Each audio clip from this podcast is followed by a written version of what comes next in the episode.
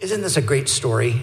I mean, this story, just reading it together this morning, is it's one of those stories I just, I just love everything about this story. I love uh, just the, the compassion of Jesus as you see him uh, dealing with this man.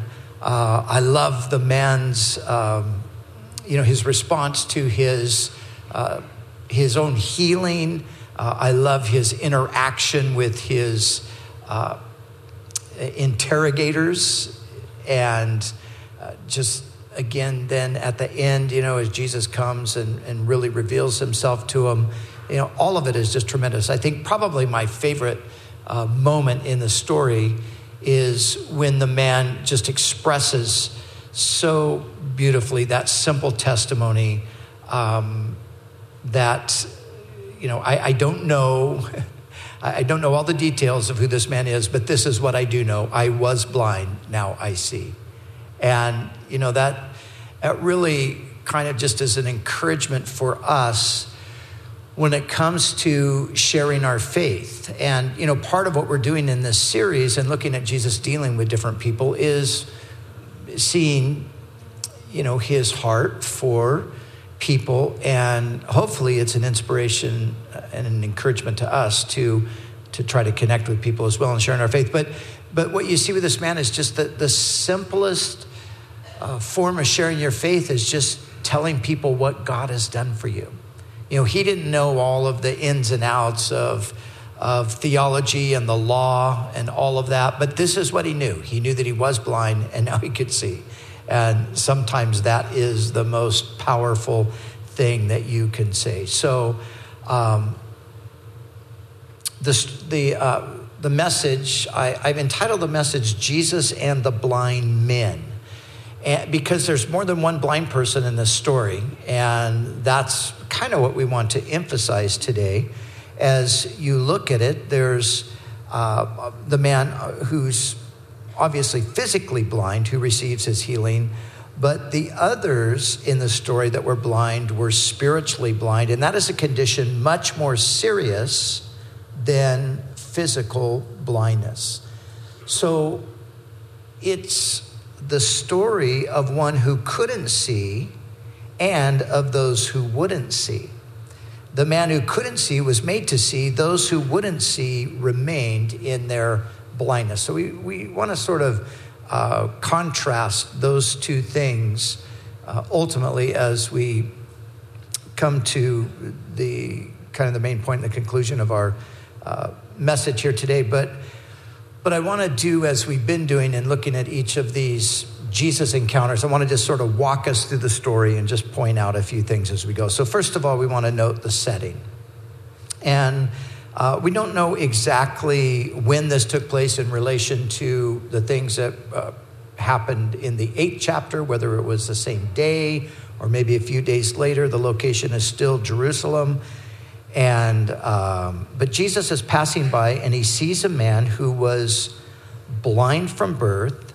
And his disciples asked him, saying, Rabbi, who sinned, this man or his parents, that he was born blind?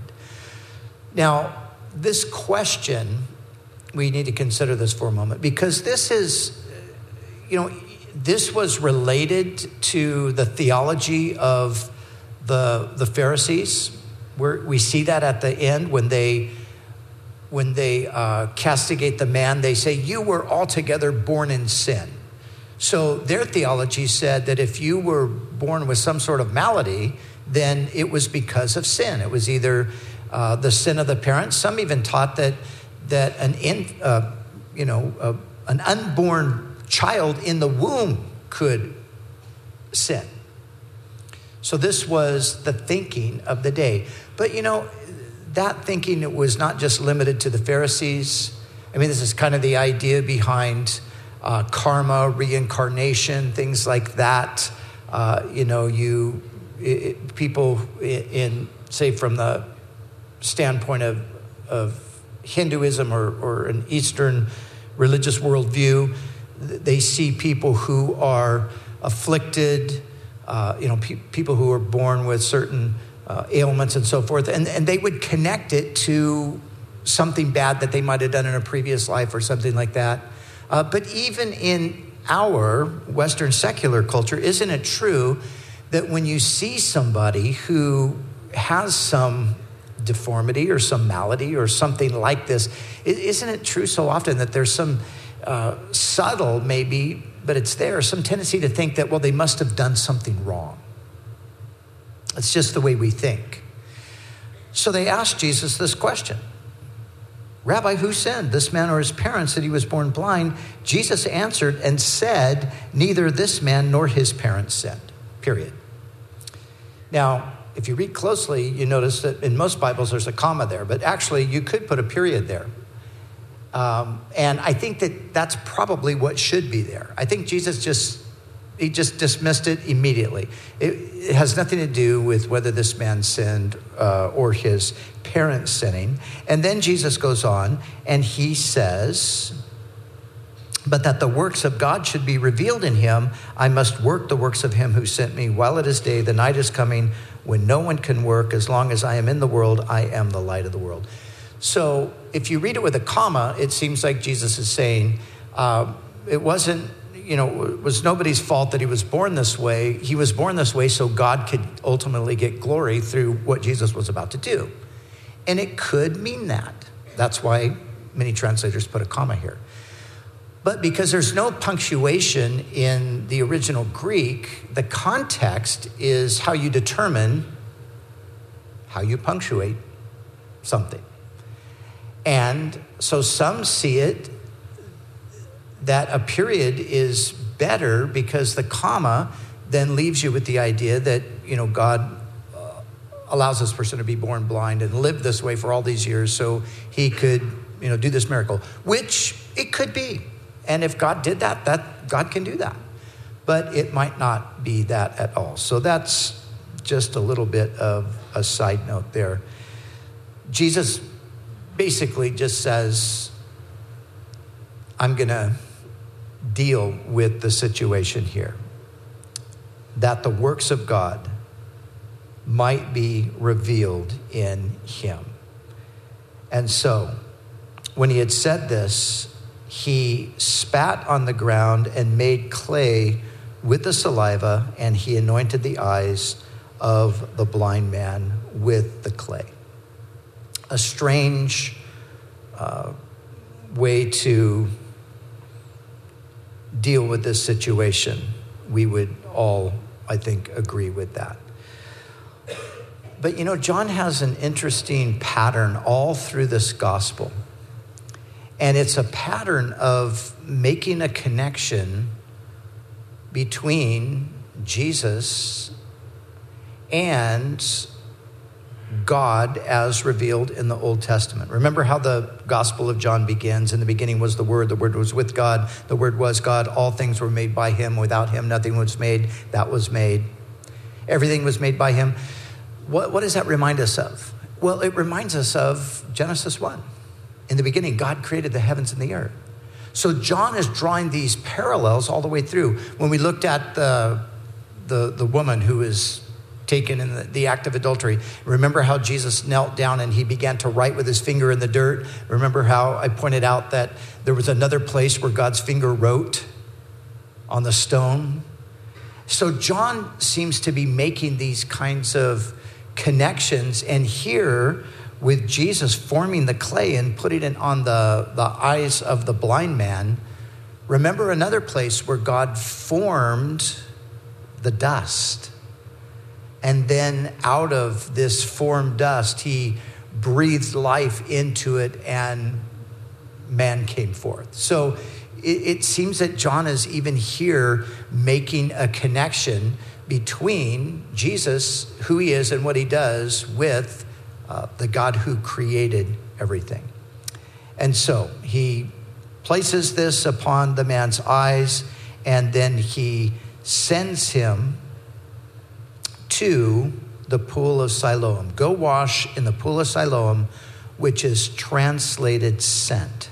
So the pool of Siloam, Siloam means sent. It was translated sent because it was, the, the, the pool was actually filled with water that was sent from another location. And so the, the name of the pool was sent. But John sees in it a prophecy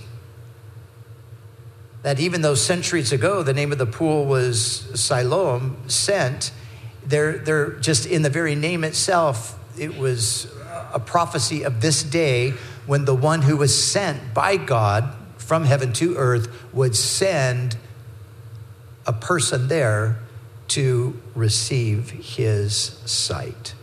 And so the man went and washed, and he came back seeing. And then we go into the reaction of the neighbors. The neighbors uh, and those who previously had seen that he was blind said, Is not this the one who sat and begged? Some said, It's him. Others said, Looks like him. He chimes in, It is me. I mean, this must have been an interesting uh, exchange there, you know, watching all of this. And so they said to him, How were your eyes opened? He answered and said, Now notice, a man called Jesus made clay, anointed my eyes, and said to me, Go to the pool of Siloam and wash. So I went and washed, and I received sight. They said to him, Where is he? He said, I don't know. This man is not, he never saw Jesus. He heard him, he felt his touch upon his eyes, but he never saw him. All he knows is that uh, uh, it was a man named Jesus. That's interesting because, of course, as we go on in the story, he will ultimately see him. But at this point, he has not seen him. Now, in, in restoring this man's sight, now remember, he was born blind. So this was uh, something that was absolutely unheard of. The man even makes that point later, doesn't he? He says, uh, Since the beginning of the world, no one's ever opened the eyes of one who was born blind. You know, nothing's changed. That's basically the case uh, still to this very day. But something that we need to realize is one of the things that the prophets said that the Messiah would do, one of the um, things that would identify the Messiah would be his opening of blind eyes. So, this is going to create a, a, difficulty for the religious leaders because Jesus is doing the very things that the prophet said the Messiah would do. Isaiah 35, verse 5 says, Then, in the speaking of the messianic age, but of course it's, it's brought in by the, the Messiah, Jesus, then the eyes of the blind shall be opened the ears of the deaf shall be unstopped, the lame shall leap like a deer, and the tongue of the dumb shall sing. And then in the 42nd chapter of Isaiah, the seventh verse, uh, God speaking uh, to the Savior, he says, I will give you as a covenant to the people, as a light to the Gentiles, to open blind eyes. So this man has had his eyes opened by a man named Jesus. Now, let's look for a minute at, at the man uh, and his inquisitors. So they take the man now uh, and they brought him to the Pharisees. Now, notice how John says in verse 14, now, it was a Sabbath when Jesus made the clay and opened his eyes. John lets us know that for a specific reason. Because what Jesus did was a violation of the Sabbath, not according to God's rendering of what the Sabbath was to be and, and how you were to obey it, but it was a violation of the, the Pharisees' interpretation of the Sabbath. So the Pharisees had come along, the, the, the ancient rabbis and so forth, they had come along and they had taken uh, God's simple command that on the, on the Sabbath day you were to do no work, and they had tacked a, a million and one things onto it, literally 39 entire chapters on uh, Sabbath regulation. And so one of them was you couldn't make clay on the Sabbath day. That was one of their prohibitions.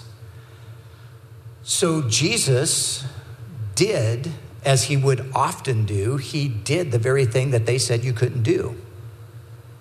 because Jesus honored and respected God's law entirely, but he did not honor or respect the laws of men. And those laws, especially that had uh, sought to interpret God's law. So, so this, is, this is the problem from the Pharisees' standpoint. It was a Sabbath day. And so the Pharisees, they asked him again how he had received his sight. And he says, He put clay on my eyes and washed, and I see. And let's look at verse 16. Therefore, some of the Pharisees said, This man is not from God because he does not keep the Sabbath. Others said, How can a man who is a sinner do such things? And there was a division among them. So the Pharisees themselves are conflicted about it. Some say, This, this man's not of God. Why? He doesn't keep the Sabbath. Others say, But well, how, you know, how can a man who's not from God do this kind of a thing? Uh, I was reading, some of you are familiar with J. Vernon McGee and his, uh, just his fun down home approach to scripture and stories, but he said, he said here when they said uh, regarding Jesus, they said, This man, he is not from God because he does not keep the Sabbath. J. Vernon McGee said, uh, translated, This man is not from God because he doesn't do things the way we do them. And I thought, boy, this is so true. You know, nothing's changed. These days, uh, you know, people, people will kind of accuse you of, of, you know, you're not from God. Why? Because you're not doing things the way we do them. So Jesus had to face that as well. So they, they asked the man, and let, us just look at some of the responses of this man here. So they ask him again, and they say, What do you say about it? He opened your eyes. The man said, He's a prophet. So for this man, I mean, to him, it's, it's pretty obvious. I was born blind. I've never seen my whole life. Now I'm standing here seeing uh, this Jesus. He must be a prophet, even though he doesn't really know anything else about him. He, he's, it's, it's, the, it's the logical deduction. He must be a prophet. But they, of course, they resist that. The Jews did not believe concerning him that he had been blind and received his sight until they called his parents. And they asked them, saying, Is this your son? Notice, who you say was born blind, how then does he now see? His parents answered and said, We know this is our son, and we know that he was born blind. But by what means he sees, we don't know. Or who opened his eyes? We don't know. He is of age. Ask him. Let him speak for himself. Now, John tells us in verse 22 his parents said these things because they feared the Jews, for the Jews, the leaders, had agreed already that if anyone confessed that he was the Christ, that they would be put out of the synagogue. Now, they had already decided at this point that anybody who would acknowledge Jesus as the Messiah was to be put out of the synagogue. Now, being put out of the synagogue was huge. This is what the rabbis would call a, a person would come under the ban. And the ban didn't simply mean you couldn't go to synagogue, it meant much more than that. Of course, you obviously then were not uh, welcome to the temple. The synagogue and the temple were two different things. Somebody asked me earlier, you know, what, what is the difference between the synagogue and the temple? Well, the, the temple was the, the primary place of worship, that great uh, and magnificent structure there in Jerusalem that traced all the way back to uh, Solomon originally built it, the tabernacle preceded it. Uh, the synagogue was more a place of gathering to study the scriptures. And the synagogue came into existence when the Jews were in the Babylonian captivity, but then they brought it back to Israel with them when they came back.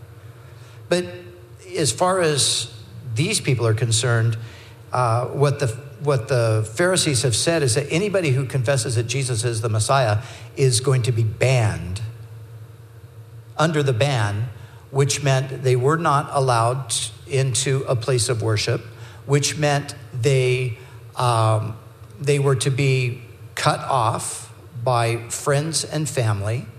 It meant that they were not to be employed it meant that their, their goods, their products, if they were, you know, sellers or whatever. Nobody could buy their products. So the point in the ban was to just completely reject these people, that they were to become outcast entirely from the society.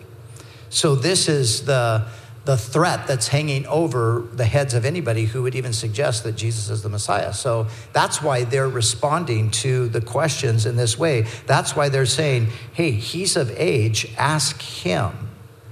And so they called the man again who was blind and said to him, Give God the glory. We know that this man is a sinner.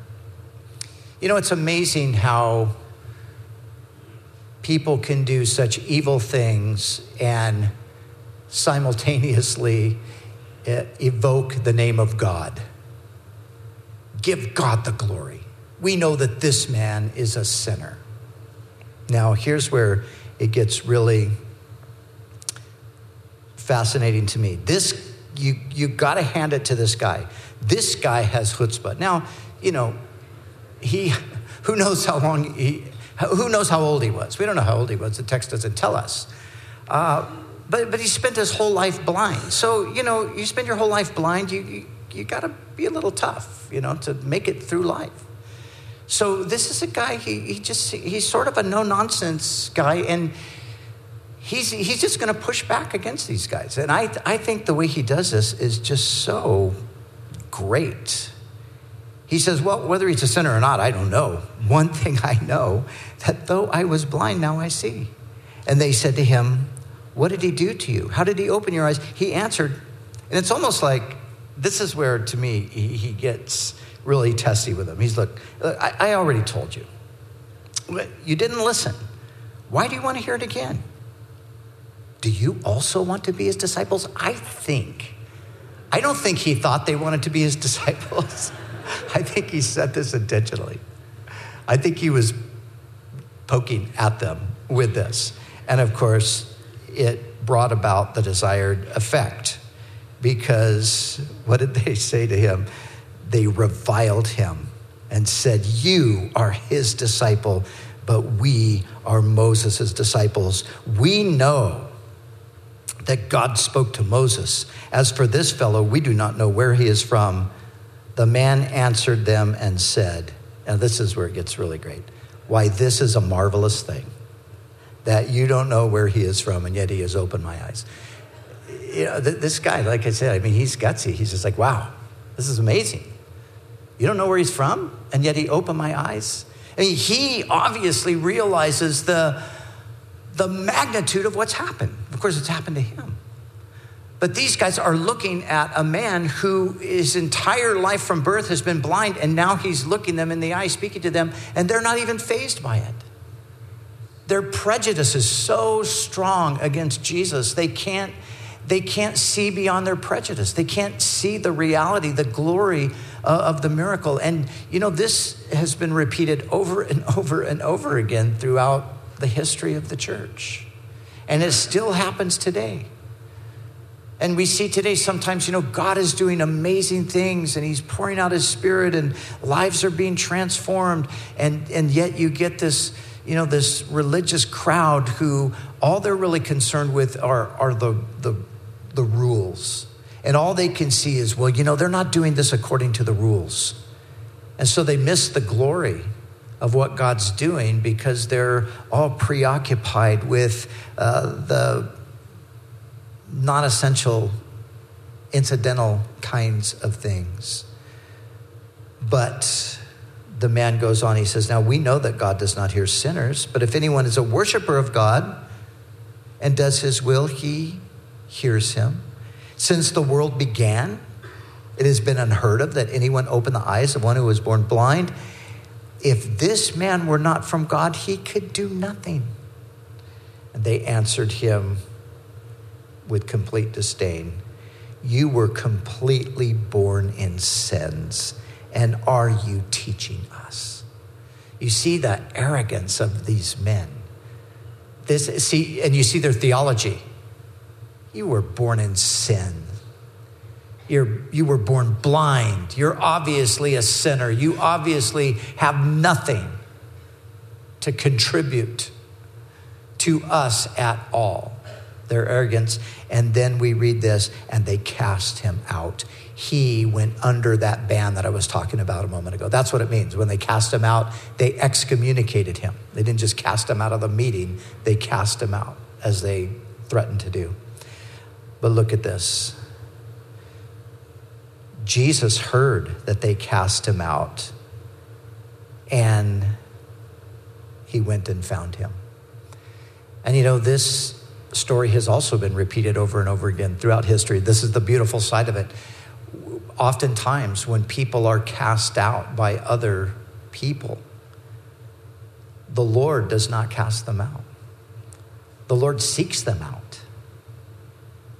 And of course, that's the, that's the beautiful thing about the Savior. And this is part of you know what we've been talking about as we've been looking at these different stories. We, we just have to be so careful that we don't cast out the people that God is seeking to save, that we don't write them off, that we don't dismiss them, that we don't exclude them because of some bias or some prejudice or, or some misunderstanding or misinterpretation of God's word or, or the way God is.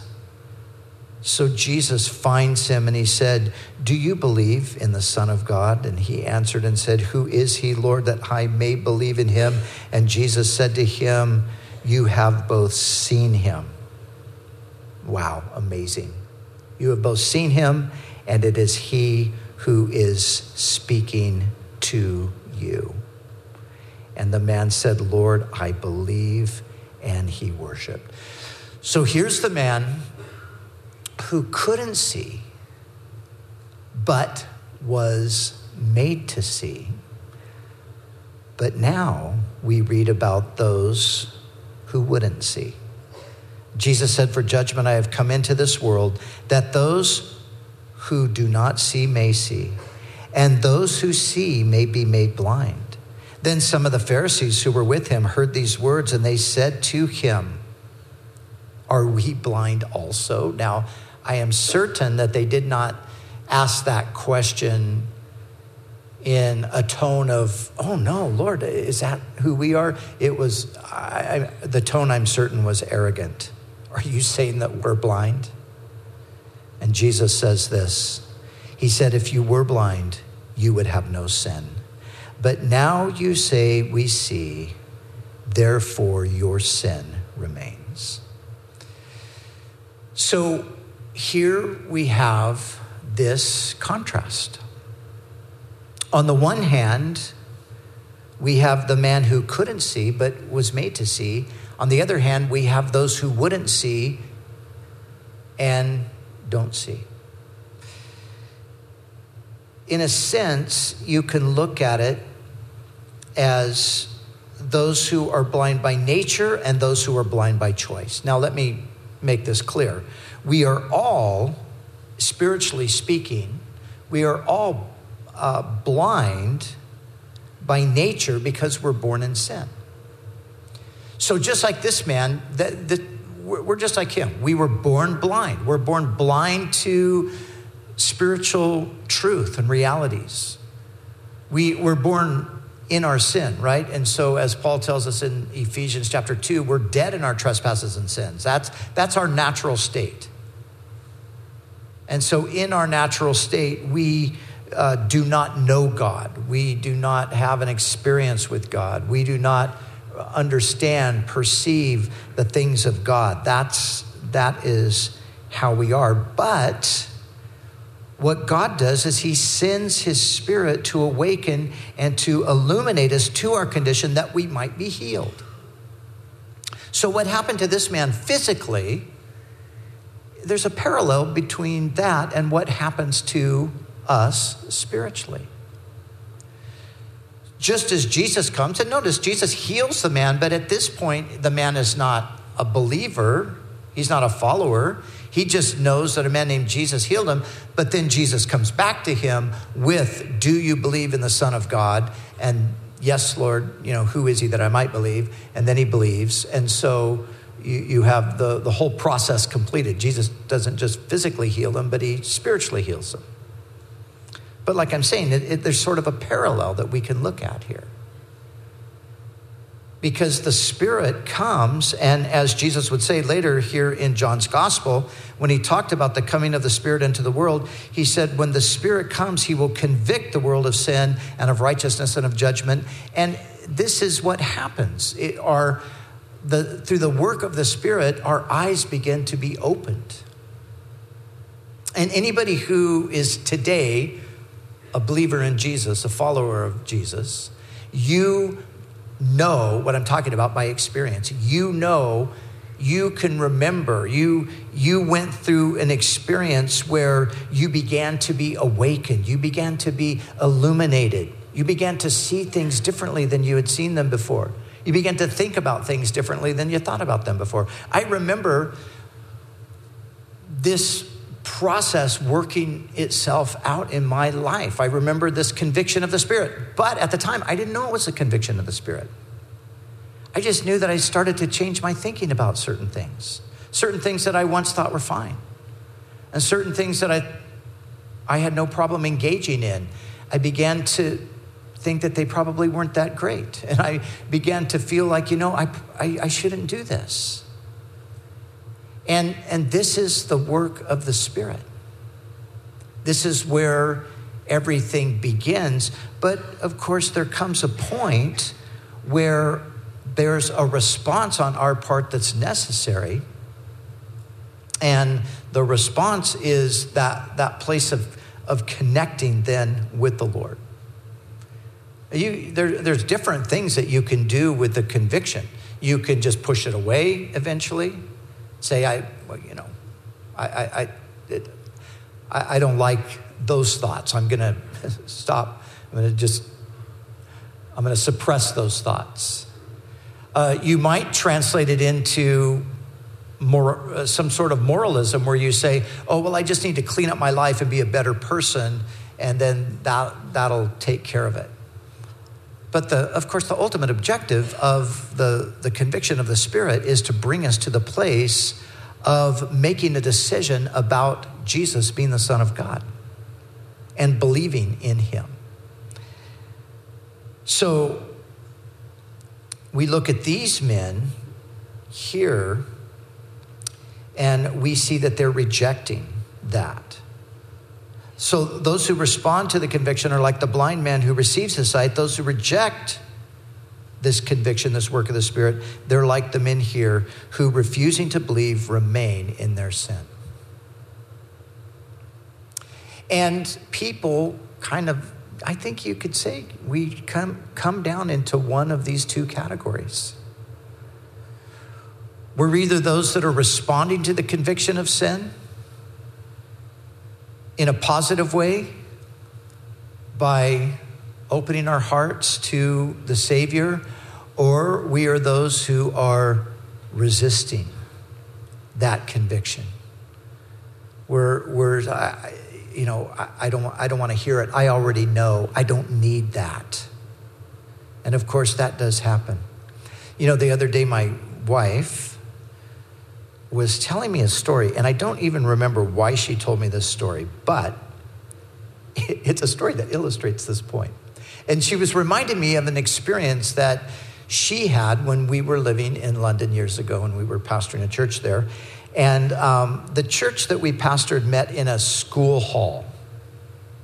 And uh, the school hall was there on a street, it was on Palace Street and it was near to the palace, so you had a lot of foot traffic out in front of the, the school. People would walk by, and we would be there every Sunday. We'd have our sign set up Calvary Chapel, Westminster. And, you know, people, people would come by, and, you know, you would even, hey, good morning, invite them in. So, anyway, my wife, being the amazingly friendly person that she is, there was a lady that was passing by one morning, and Cheryl just gave her a big smile, said hello to her. And the lady was so uh, impressed with that, she followed her inside. And as she came into the, the area there, you know, uh, just outside the hall where people would gather, she says, Well, what, what is this? And Cheryl says, Well, the, this is our church. This is a church. Oh. And then the lady says, Well, what do you do here? And Cheryl says, Well, you know, among other things, we, we teach the Bible. We study the Bible together. And the lady says, Oh, the Bible. The, I've, read, I've read the Bible a little bit, but I, it's just so hard to understand. I'd like to read the Bible and know what it means, but I just can't, I don't get it. And Cheryl says, Well, you know, that's because you need to be spiritually born in order to really understand the Bible because the Bible is it's a, it's a spiritual book. And she kind of paraphrased you know that the natural man does not receive the things of the spirit. He cannot know them. They're spiritually discerned. So she put that in language that the lady could understand. And all of a sudden the lady goes that's what I want. I want that. I need that. Now that's the right response isn't it? But Cheryl went on. She said oh well that's great but now, but first of all, you, you have to be, you know, in order to have this, this spiritual birth I'm talking about, she said, you know, you have to confess that you're a sinner. Oh, no, no, no, I'm not a sinner, the lady said. And Cheryl said, well, you know, you are a sinner. And you, you really need to confess that. And, and no, no, no, no, no, I, I'm not a sinner.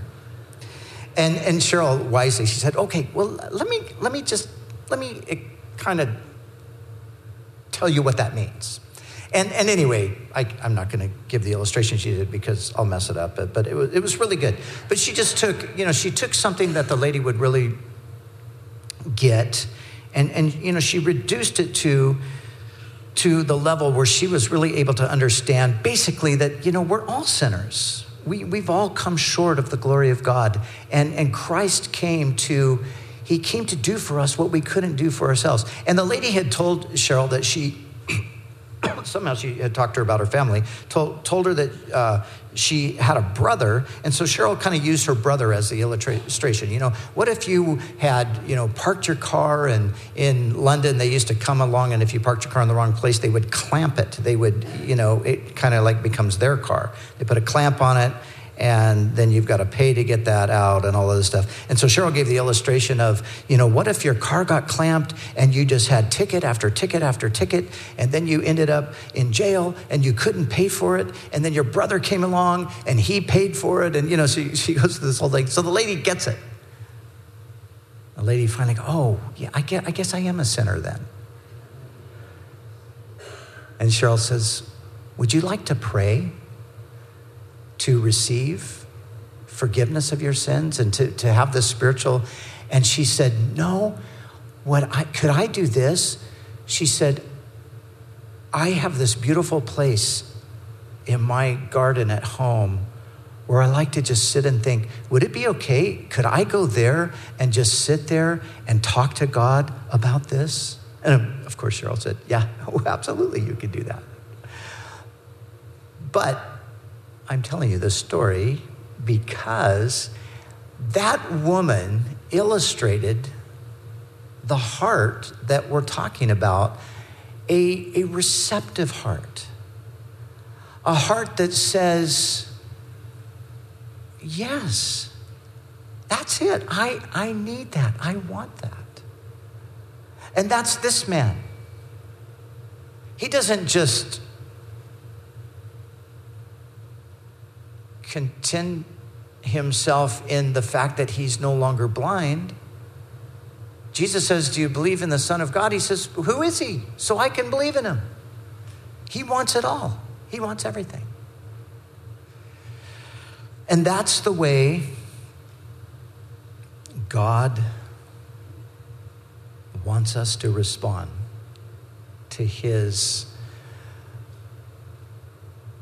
his offer that comes through those convicting times where he's showing us the truth and he's showing us our need. But you know, the sad thing is, there are many that, that won't come. But the question that I often ask, I know the answer to it, but I still ask it why would anybody in darkness refuse to come out into the light? Do you know anybody that it just they're miserable in the darkness, but they're they're just absolutely committed to staying there. I know people like that. Their lives are miserable. And they will tell you how miserable their lives are. And they are so bitter at the misery in their lives. And they even to some degree recognize that there's, there's darkness around them. And then you invite them into the light. Come out of that darkness. And they don't want it. Why? How, how can that be? Well, earlier in this gospel, we are given the answer to that question. This is condemnation that light has come into the world and men loved darkness rather than light because their deeds are evil. For everyone practicing evil hates the light, does not come to the light, lest his deeds should be exposed. That's the problem. You see, it's not a matter at that point of they couldn't, it is a matter that they wouldn't. And those are the two categories. And so it comes down to choosing to remain in the darkness or choosing to come out of the light. You see, God awakens us like we've already seen. All we like sheep have gone astray. We're going to keep going astray apart from some intervention by God. So God intervenes. He starts convicting us. He's wanting to lead us. But at the end of the day, He is not going to pick you up and transition you from darkness to light there's a point where you have to say, Lord, yes, take me there. There's a point where we make a decision. We choose. And so,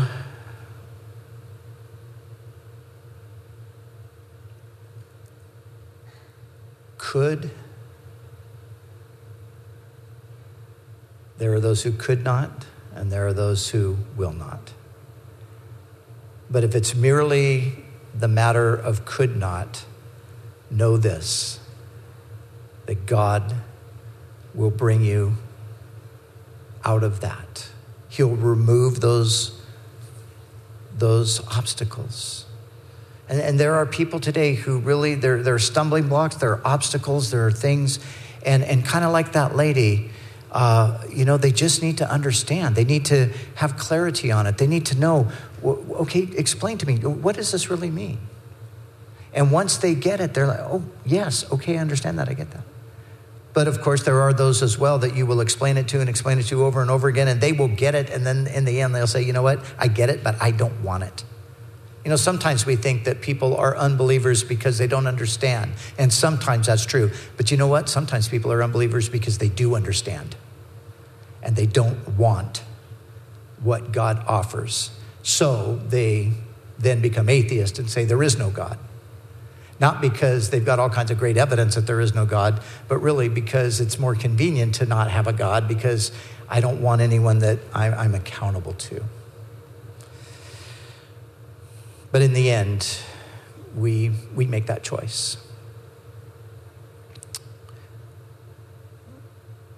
Are we blind also? They said to Jesus. He said, Because you say you see, your sin remains. If they would have acknowledged their blindness, they would have been healed of it. And that's how it happens. You acknowledge your need for the Savior, and he comes, and you put your faith in the Son of God, and that changes everything for time and eternity. So, Lord, help us to learn lessons from this beautiful story of your dealing with this man. And Lord, we thank you that your heart is to heal, your heart is to restore, your heart is to save. And oh Lord, may our hearts be tender toward that work of your Spirit. And Lord, may we who have already responded to that work of your Spirit, Lord, may we always remain open and sensitive to your working uh, in our hearts in our ongoing walk with you. But Lord, may we remain open and sensitive as well to the way you're working in the lives of other people. And Lord, would you help us to just be a help to others in removing stumbling blocks, in removing obstacles. So, Lord, that as that blindness lifts, Lord, that they might come and embrace you. Lord, we know that there are even some today who will not, but that is not a final state. We know that there are some who will not today, who will tomorrow, or next year, or five years from now. So help us not to lose hope. Help us not to lose heart. Help us to keep praying. And Lord, if there's anyone here today that's maybe somebody's here that could not, but now they realize that you will give them grace. Lord, draw them to yourself. Maybe there's some here who, up to this moment, will not. Lord, may their hearts be softened today to respond to you. We pray these things in Jesus' name. Amen.